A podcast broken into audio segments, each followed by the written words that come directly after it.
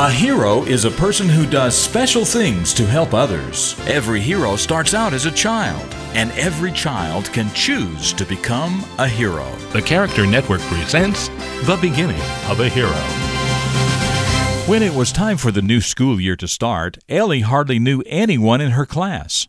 On the very first day, Ellie could tell she had gotten in a classroom with some kids who didn't seem to care about the school rules.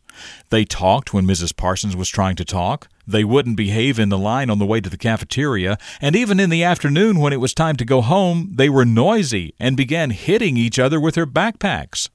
Ellie's mom came to the room after school to meet with the new teacher. Mrs. Parsons said, I would love to have a whole class of Ellies. Of course, that made Ellie and her mother feel good, but one of the other kids overheard Mrs. Parsons say that, and she couldn't wait to tell the other kids that Ellie was the teacher's pet. As the weeks passed, the class did not seem to get any better. Instead of trying to mind the school rules, they just got mad when they got into trouble for breaking the rules. One day, when the teacher told a girl she was going to have to miss part of her recess because she had been talking so much, the girl blurted out, Why doesn't Ellie ever have to miss recess? Mrs. Parson looked at the girl and said, This has nothing to do with Ellie. You have the same opportunity to make right choices that Ellie has. Don't say mean things about other people when you're not doing what you should.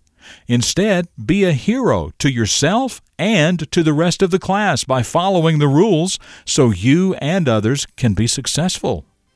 The girl had never thought of it just that way before, and she decided right then to start using Ellie's example instead of criticizing her. She was deciding to start becoming a hero instead. I'm Jim Lord. That's what I know about the beginning of this hero, and I know that you can become a hero too.